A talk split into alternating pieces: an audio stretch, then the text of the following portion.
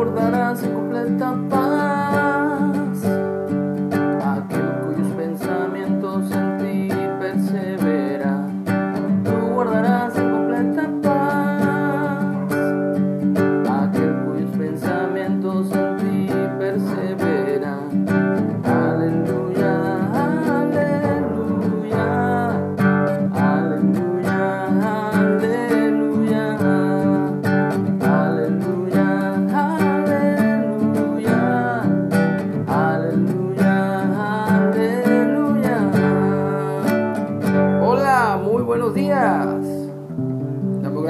Padre Celestial por un día más de vida que nos permite en este mundo, en este plano existencial.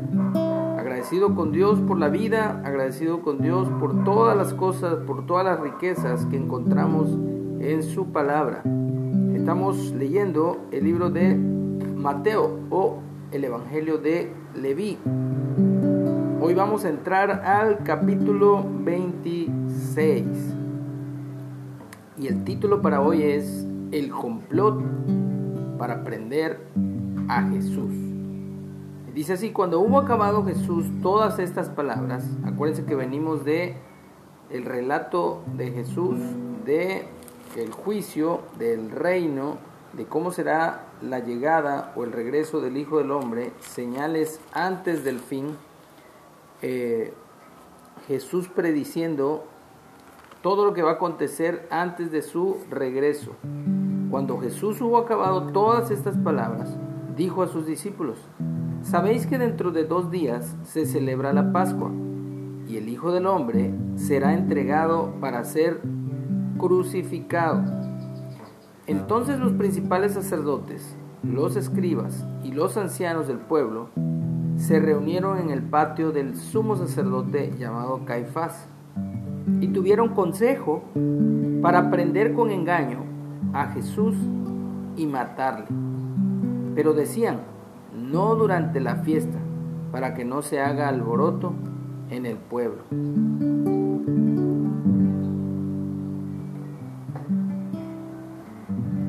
Yeshua, Jesús, está hablando con sus discípulos y les está diciendo anticipadamente, ya previo a, aún a esta cita, hemos venido viendo cómo Él les decía, les mencionaba que Él debía ser muerto, debía ser colgado en un madero.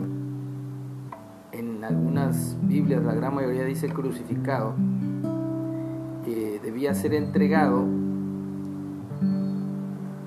y literalmente sabemos hoy día que era un asunto de relevancia universal. ¿Por qué?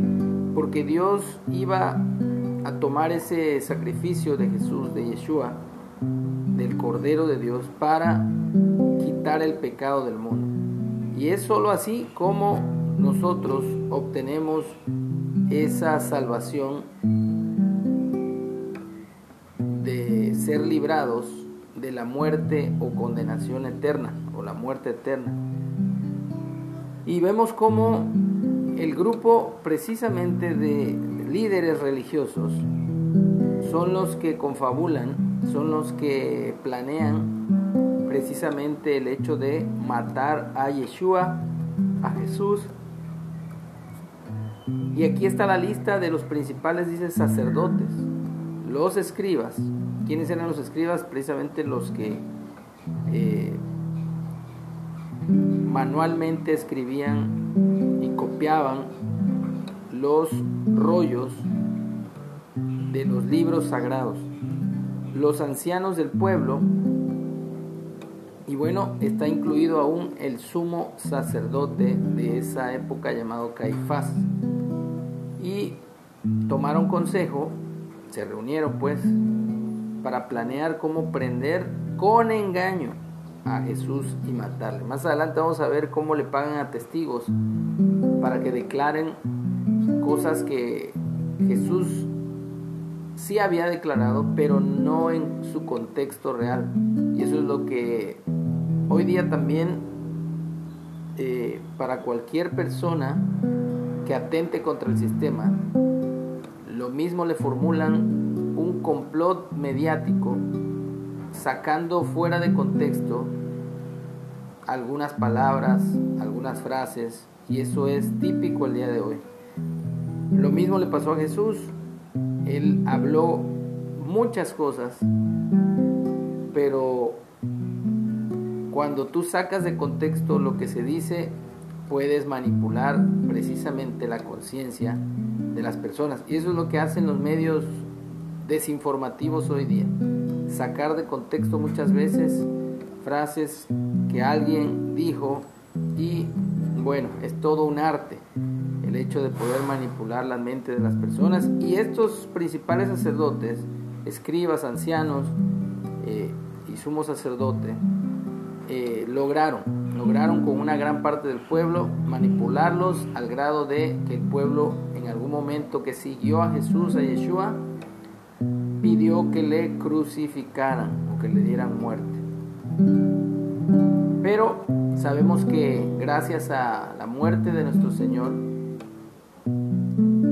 Dios nos salva porque Él fue el que sustituyó a toda la humanidad, el justo muriendo por los injustos. Y así el castigo, la ira de Dios vino sobre la humanidad de Jesús en ese madero, en esa cruz. Y por sus llagas, como dice el libro de Isaías, hemos sido sanados. Se refiere a que por la fe en Él, caminando en la fe de Él, es que nosotros podemos permanecer en esa salvación que Dios nos da precisamente de la muerte eterna.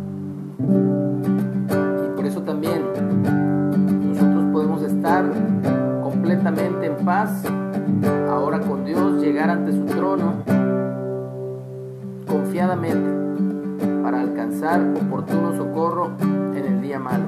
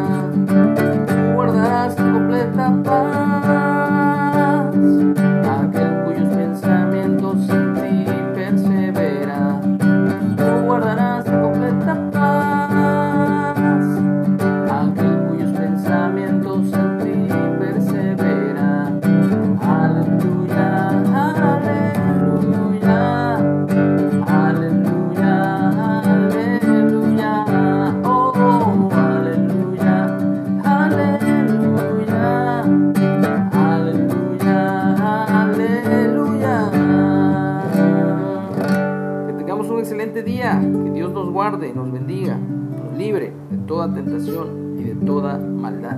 En el nombre de Yeshua, de Jesús. Amén.